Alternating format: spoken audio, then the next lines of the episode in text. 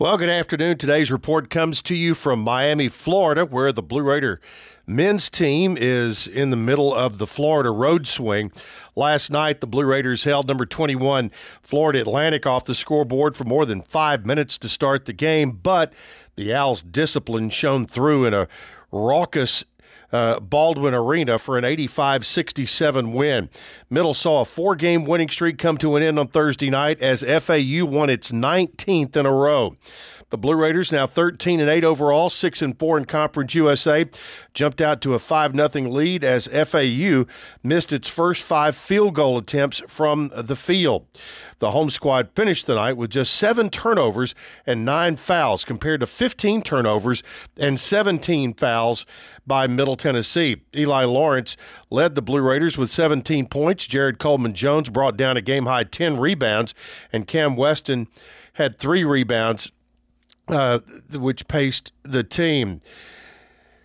The uh, FAU ball club now is 20 and 1. They've won 19 in a row, and they are still a perfect 10 and 0 in conference play.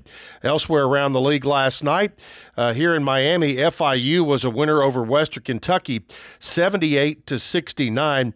Uh, Rick Stansbury was back with the Western Kentucky team, but uh, they are without uh, their best shooter in Frampton for the remainder of the year, who uh, who injured his uh, knee last weekend.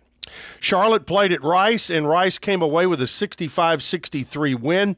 Louisiana Tech on the road at UAB, and the Blazers get that one 65 59, and North Texas wins at home 63 59. So, in all, all the home teams were winners last night on the men's side. All right, let's turn to the women's side of things.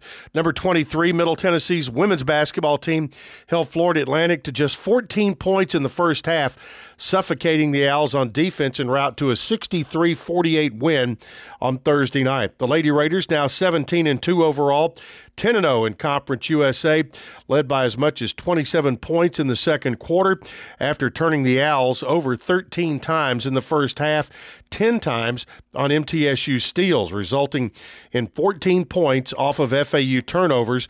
The Lady Raiders took advantage of a plethora of opportunities at the free throw line in the game's first 20 minutes, knocking down all 11 of their first half free throw attempts, including 8 for 8 from Savannah Wheeler.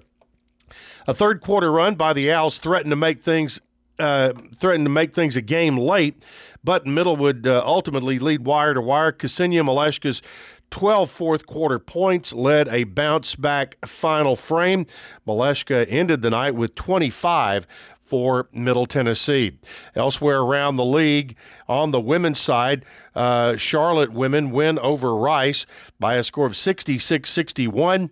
It was uh, Louisiana Tech winning at home over UAB 67 62. Western Kentucky held off FIU 67 63. And North Texas wins on the road at UTSA 54 to 51. Coming up tomorrow, it will be women's basketball at 1 o'clock as the Lady Raiders take on FIU. The men's game at 6 o'clock Central Time, both right here on WGNS. Finally, Middle Tennessee State University broke ground on the athletic department's new $66 million student athlete performance center yesterday afternoon on the site of the project just outside Floyd Stadium. The three story, 85,000 square foot building connected to the north end of the stadium will serve as the new home of Blue Raider football, as well as a variety of facilities vital for the continued support of all MT student athletes, including new athletic training, weightlifting, and nutrition areas. If you'd like to donate, go to BillBlueNow.com. All right, that's it for this Friday. Join us for basketball tomorrow, right here on WGNS.